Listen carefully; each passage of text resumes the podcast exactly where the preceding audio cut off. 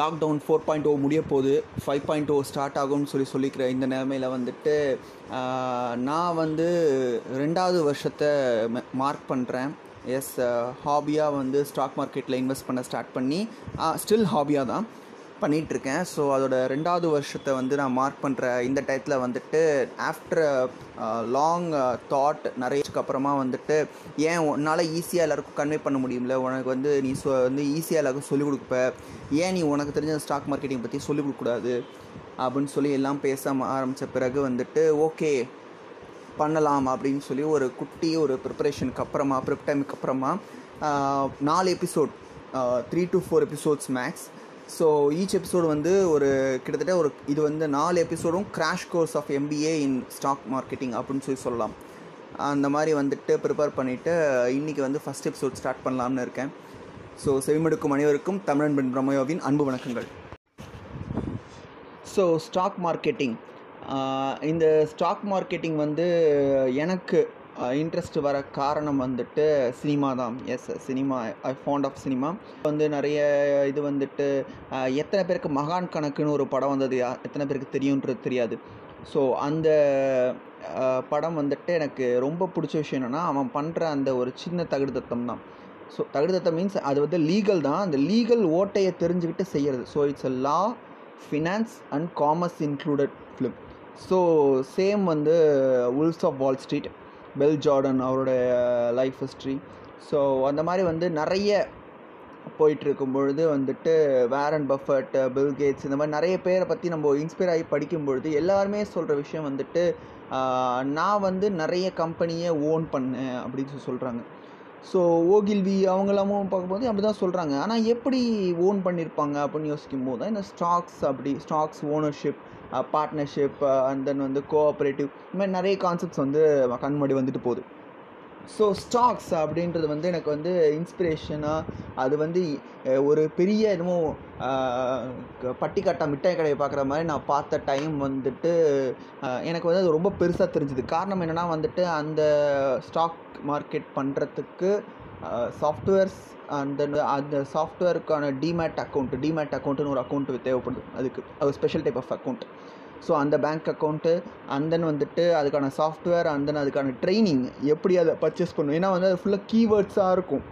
So அந்த keywords எல்லாம் எப்படி கண்டுபிடிச்சி ஏன்னா ஒரு ஒரு ஸ்டாக்குக்கும் ஒரு ஒரு கம்பெனி பேருக்கும் மூணே எழுத்து தான் இருக்கும். ஸோ அதை கண்டுபிடிச்சி அது எப்படி மேலே ஏறுது இறங்குது அந்த சார்ட் எப்படி அனலைஸ் பண்ணணும்? ஸோ ஆவரேஜ் ப்ரைஸ்னா என்ன? லோ ப்ரைஸ்னா என்ன? லிமிட் ஸ்டாக்ஸ்னால் என்ன? பப்ளிக் ஸ்டாக்னா என்ன? ப்ரிஃபர்ட் ஸ்டாக்னா என்ன? ஸோ இதெல்லாம் வந்து கஷ்டமாக இருந்துச்சு இந்த பிகினிங் ஸோ நான் பேசிக்காக கஞ்ச பிஸ்னாரி ஸோ க அதனால என்ன வந்துன்னா அந்த இதில் training எடுத்துக்கணுன்னா just five lakhs sir just two lakhs sir அப்படின்னா சொல்லிலாம் நிறைய பேர் பில்டப்க்கு ஒரு சாஃப்ட்வேர் இருக்குது அந்த சாஃப்ட்வேருக்கு ஒரு லைசன்ஸுக்கு ஒரு அமௌண்ட்டு அது சொல்லுறதுக்கு ஒரு அமௌண்ட்டு அதுக்குள்ளே இன்வெஸ்ட் பண்ண வேண்டியது பேசிக்காக இவ்வளோ அமௌண்ட் இருக்கணும். இப்படிலாம் வந்து நிறைய பண்ணிகிட்டு இருந்தாங்க. ஸோ வந்து நான் வந்து ஜஸ்ட் லைக் தட் ஒரு பார்வையாளனை மட்டுமே இருந்து கடந்து போயிட்டேன். ரீசெண்ட் இயர்ஸில் வந்து அதுக்கப்புறமா வந்து எனக்கு வந்து இந்த டிஜிட்டைசேஷனால் வந்து ஸ்மார்ட் ஃபோன்ஸ் இந்த மாதிரி வந்ததுக்கப்புறம் வந்துட்டு இந்த ஷேர் மார்க்கெட்டிங் அந்த இது வந்துட்டு நிறைய சாஃப்ட்வேர்ஸ் எனக்கு வந்து அறிமுகமாச்சு.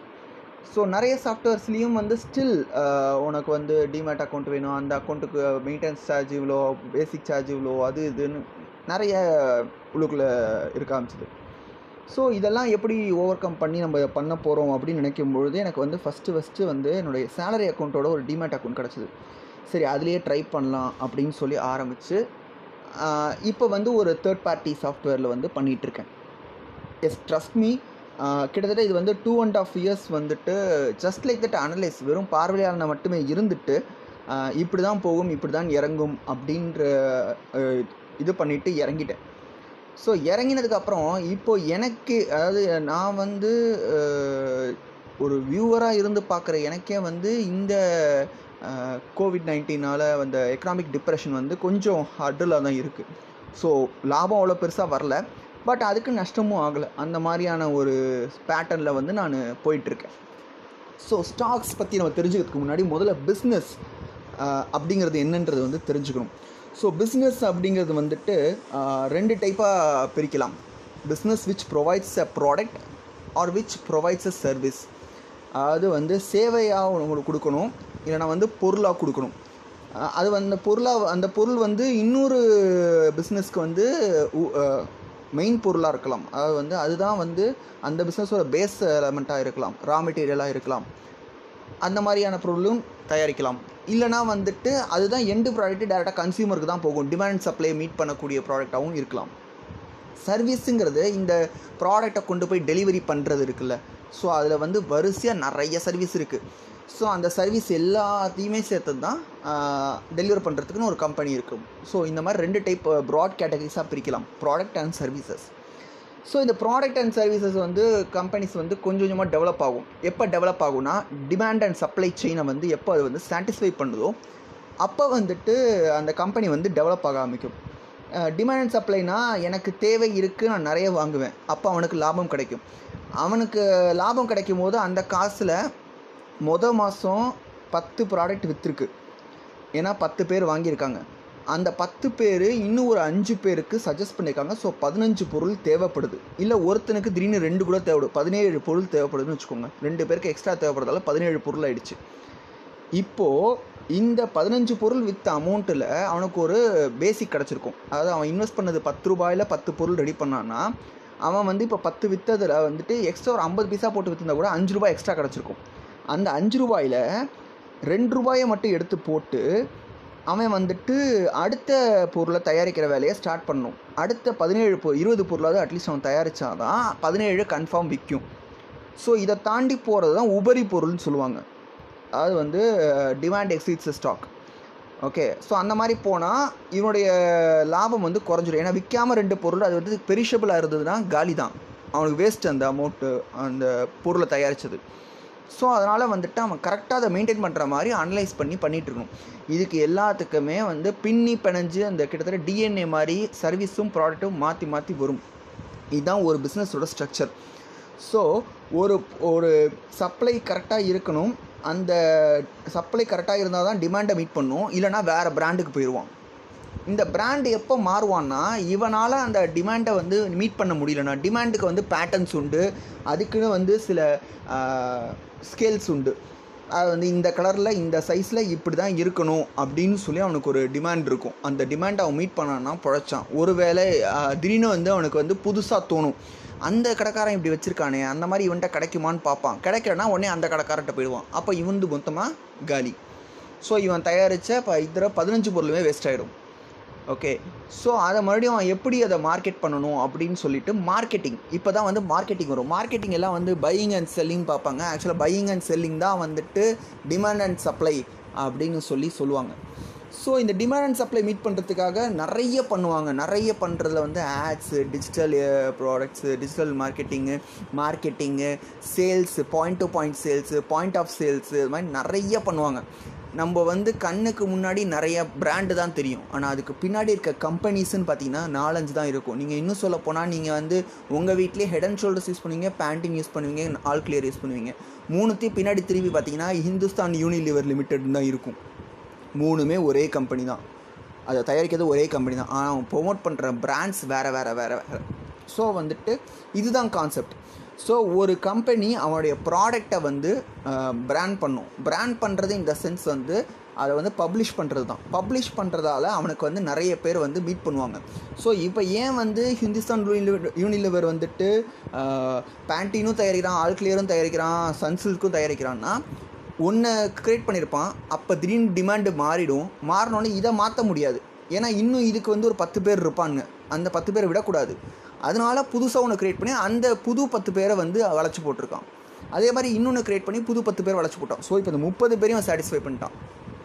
ஸோ இதுதான் வந்துட்டு அந்த கான்செப்ட் ஸோ இந்த மாதிரி வந்துட்டு பிராண்டிங் பண்ணி நம்ம வந்து ஒரு கம்பெனியை வந்து ரன் பண்ணிகிட்ருக்காங்க அப்படின்னு வரும்பொழுது ஒரு லிமிட்டுக்கு மேலே ஒரு கம்பெனியை வந்து நடத்த முடியாது. அதாவது ஒரு சிங்கிள் பர்சனை நடத்த முடியாது.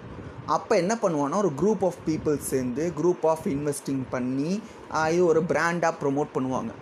So for example Hindustan Unilever வந்துட்டு சன்சில்க் தயாரிக்க வைக்க மட்டும்தான் ஹிந்துஸ்தான் யூனிலிவர் யூனி யூனிலிவராக இருந்திருப்பான். பேண்டினும் சன்சில்க்கும் வரும்பொழுது அவன் வந்துட்டு இன்னும் ஒரு பத்து இன்வெஸ்டர் கூட சேர்த்துக்கிட்டு அந்த ப்ராடக்டை பப்ளிஷ் பண்ணுறதுக்கு அதாவது ஆல்ரெடி சன்சில்க்குக்கும் ஆல்கிளியருக்கும் ஒரு போட்டியாளன் இருந்திருப்பான்.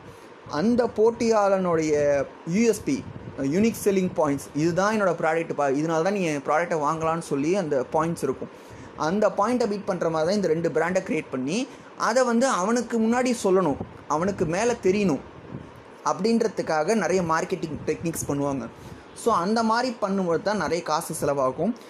ட்ரஸ்ட் மீ நான் வந்து இப்போ சொல்கிற இது வந்து கதை மாதிரி இருந்தாலும் ரொம்ப சிம்பிளாக தெரிஞ்சாலும் இதுக்கு வந்து இதுக்குள்ளே ஓடுற பணம் பணம் அந்தன் வந்துட்டு அதுக்குள்ளே நடக்கிற பாலிடிக்ஸ் அதுக்குள்ளே நடக்கிற வந்து இந்த வார் பிராண்ட் வார்ஸ் வந்து ரொம்ப பெருசு. ரொம்ப ரொம்ப பெருசு. ஸோ இந்தியா இதுக்குள்ளே எப்படி வந்ததுன்னு பார்த்தீங்கன்னா இந்தியா வந்து நைன்டீன் நைன்ட்டிலேயே வந்து அஃபிஷியலாக வந்து குளோபலைசேஷனுக்கு அடிமையாகியாச்சு. எப்படி இந்த சென்ஸ்னால் வெறும் one percent fair screen fair skin இருக்கிற இந்தியாவில் அந்த ஃபேர் ஸ்கின் இருந்தால் தான் அழகு அப்படின்னு சொல்லி ஐஸ்வர்யாயை வச்சு ஃபேர் அண்ட் லவ்லியை ப்ரமோட் பண்ணது தான் பிராண்டோடைய ராஜதந்திரம். அப்படிங்கிறத நான் எங்கே வேணால் சொல்லுவேன். ஸோ இப்படி இருக்கும் பொழுது இந்த பிஸ்னஸ் இந்த பிராண்டிங் இதெல்லாம் போகும்பொழுது ஒரு குறிப்பிட்ட லிமிட்டுக்கு மேலே அவன் வந்து பப்ளிக் செட்டாராக பப்ளிக் கிட்ட வருவான். அதில் வந்து இந்த காமன் அண்ட் ப்ரிஃபர்டு ஸ்டாக்ஸ்ன்னு இருக்குது ஸோ காமன் ஸ்டாக்ஸ் அப்படிங்கிறது என்னென்னு பார்த்தீங்கன்னா கம்பெ கம்பெனி வந்து பப்ளிக்கு கொடுக்குற ஸ்டாக்ஸ் அது வந்து நூறுரூபா இரநூறுபா ஐம்பது ரூபா இருபது ரூபான்னு இருக்கும். கம்பெ கம்பெனியோட மொத்த ஒர்த்து நெட்டு ஒர்த்துன்னு பார்த்தீங்கன்னா ஒரு ரெண்டு கோடி மூணு கோடி இருக்கும். ஆனால் ஒரு ஷேரோட விலை பத்து ரூபா பதினஞ்சு ரூபான்னு தான் இருக்கும். ஓகே ஸோ ப்ரிஃபர்டு ஸ்டாக்ஸுன்றது வந்து பார்த்தீங்கன்னா பல்காக இருக்கும். அது வந்து ஒரு பத்து லட்சம் இருபது லட்சம் அப்படிங்கிற மாதிரி இருக்கும். அது வந்து பேனல் மெம்பர்ஸ் வச்சுருப்பாங்க. இப்போது ஒரு கம்பெனி ஒரு கஷ்டத்தில் இருக்குது அப்படிங்கும்போது என்ன பண்ணுவாங்கன்னா அந்த இருபது லட்சம் முப்பது லட்சத்தில் எவன் கம்மியாக வச்சுருக்கானோ அவன் எடுத்து விற்றுருவாங்க விற்றுட்டு அந்த காசை வச்சு அந்த கேபிட்டல் அந்த நஷ்டத்தை ஈடுகட்டுறது இந்த மாதிரிலாம் செய்வாங்க. ஓகே. அப்படி விற்கும் போது என்னாகும்னா இந்த காமன் ஸ்டாக்கோட அமௌண்ட் இருக்குல்ல அது வந்து கம்மியாகும். அதுவே நம்ம இந்த காமன் ஸ்டாக்கை நிறைய வாங்குகிறோம் போட்டி போட்டுட்டு வாங்குகிறோம் அதே மாதிரி அவனும் லா அவனும் வந்து டிமாண்ட் சப்ளை செயினை மீட் பண்ணிகிட்டே இருக்கான். அப்படிங்கும்போது இந்த ஸ்டாக்கோட ரேட் வந்து இன்க்ரீஸ் ஆகும். இந்த ஸ்டாக்கோட நமக்கு வந்து அஞ்சு ரூபாய்க்கு ஐம்பது பைசா லாபம் வருதுன்னா பத்து லட்ச ரூபாய் இருக்கிற நிலைமை யோசிச்சு பாருங்க. ஐம்பது லட்ச ரூபா வச்சுருக்க நிலைமை யோசிச்சு பாருங்கள் ஒரு கோடி ரூபாய் வச்சுருக்க நிலைமை யோசிச்சு பாருங்கள் அஞ்சு பைசா தான் இன்க்ரீஸ் ஆகுது ஒரு ஷேருக்கு ஸோ ஒரு ஷேரோட விலை ஒரு ரூபானா அதுக்கு ஐம்பது பைசா இன்க்ரீஸ் ஆகுது. அஞ்சு பைசா ஓகே அஞ்சு பைசானே வச்சுப்போம். கிட்டத்தட்ட அன்னியனில் வந்து அஞ்சு பைசா திருடினா தப்பா? அந்த மாதிரி தான் கிட்டத்தட்ட இந்த ஃபுல் இதுவும் போயிட்டுருக்கும். ஸோ இந்த மாதிரி வந்து மீட் பண்ணும்பொழுது நம்ம வந்து ஸ்டாக் எதுக்காக ஏன் இம்பார்ட்டன்ஸ் அப்படின்னு பார்த்தீங்கன்னா ஒரு கம்பெனியை ஸ்டெடியாக நடத்துறதுக்காக நிறைய பேர் இதை யூஸ் பண்ணுவாங்க. காரணம் என்ன? திடீர்னு எடுத்து விற்றுருவாங்க திடீர்னு எடுத்து வாங்குவாங்க. இந்த நஷ்டத்தெல்லாம் ஈடுகட்டுறதுக்காக இந்த மாதிரி அவங்க பண்ணுறது உண்டு. ஸோ ஸ்டாக் மார்க்கெட்டிங் அப்படிங்கிறது வந்துட்டு ஒரு பெரிய நெ நீண்ட நெடும் வரலாறு உண்டு அதுக்குன்னு. இன்னி வரைக்கும் நிறைய பேருக்கு தெரியும் க்ரூட் ஆயில் கொடுத்து தான் தங்கம் வாங்கிட்டு இருக்காங்க. தங்கம் கொடுத்து தான் க்ரூட் ஆயில் வாங்கிட்டு இருக்காங்க. பெரிய அயல் நாடுகள்லாம். ஸோ பொருளாதாரத்தில் வந்து ஸ்ட்ராங்காக இருக்க நாடெல்லாம் வந்துட்டு தங்கத்துலேயும் ஆயில்லையும் தான் பண்ணிகிட்டு இருக்காங்க. ஆனால் அவங்க ரொம்ப வீக்கு உண்மையை சொல்லப்போனால் காரணம் என்னென்னா அவங்கக்கிட்ட சேவிங்ஸ்ன்றதே கிடையாது. அதுவே இந்தியா வந்து ஏன் எக்கனாமிக் டிப்ரெஷனை தாங்கி நிற்கிதுன்னா அந்த சேவிங்ஸ் அப்படிங்கிறது வந்துட்டு லிக்விடிட் லிக்விட் ஸ்டாக்ஸ் அதாவது தனிநபர் ஸ்டாக் கம்பெனியும் ஒரு தனிநபர். தனிநபரும் ஒரு தனிநபர். அவனுக்கும் டேக்ஸ் கட்டுறான் எல்லாமே பண்ணுறான் கம்பெனியும் டேக்ஸ் கட்டுறது எல்லாமே பண்ணுது. ஸோ அதுவும் ஒரு பர்சன் தான் இவன் பர்சனும் ஒரு பர்சன் தான். ஸோ அவனுடைய சேவிங்ஸ் அப்படின்னு ஒன்று இருக்குல்ல அந்த சேவிங்ஸ் தான் வந்து இன்னைய வரைக்கும் பொருளாதாரத்தை காப்பாற்றிக்கிட்டு இருக்குன்னு சொல்லி நிறைய லீடர்ஸ் வந்து சொல்லிகிட்டு இருக்காங்க. ஸோ uh, இன்றைக்கி வந்து நம்ம வந்து பேசிக்காக ஒரு பிஸ்னஸோட ஸ்ட்ரக்சர் எப்படி இருக்குன்றது பார்த்துட்டோம். ஸோ இதுக்கப்புறமா இந்த ஸ்டாக்ஸ் அப்படிங்கிறதோட வரலாறு ப்ளஸ் வந்து ஸ்டாக்ஸ் வந்து என்னென்ன டைப்பில் இருக்குது எப்படிலாம் நம்ம அதை பர்ச்சேஸ் பண்ணலாம் அப்படிங்கிறத வந்து அடுத்த எபிசோடில் உங்களுக்கு சொல்கிறேன் ஏதாவது ஒரு டவுட்ஸ் இல்லைனா வந்துட்டு இது எப்படி நடக்குது இல்லை வந்து உங்களுக்கு அடுத்த எபிசோடில் சொல்கிறதுக்கு முன்னாடி இப்போ நான் சொன்னதில் ஏதாவது டவுட் இருக்கா இல்லை இன்னும் கொஞ்சம் எலாபரேட்டாக ஏதாவது ஏதாவது ஒரு பர்டிகுலர் டாபிக் வேணுமா அப்படின்னு நீங்கள் நினச்சிங்கன்னா தாராளமாக கமெண்ட் பண்ணுங்கள் ஸோ அடுத்த எபிசோடில் அதை சொல்லிவிட்டு நான் ஸ்டார்ட் பண்ணுறேன் ஓகே செவிமடுத்தோர் அனைவருக்கும் தமிழன்பன் பிரம்மாயோவின் நெஞ்சார்ந்த நன்றிகள். நன்றி வணக்கம்.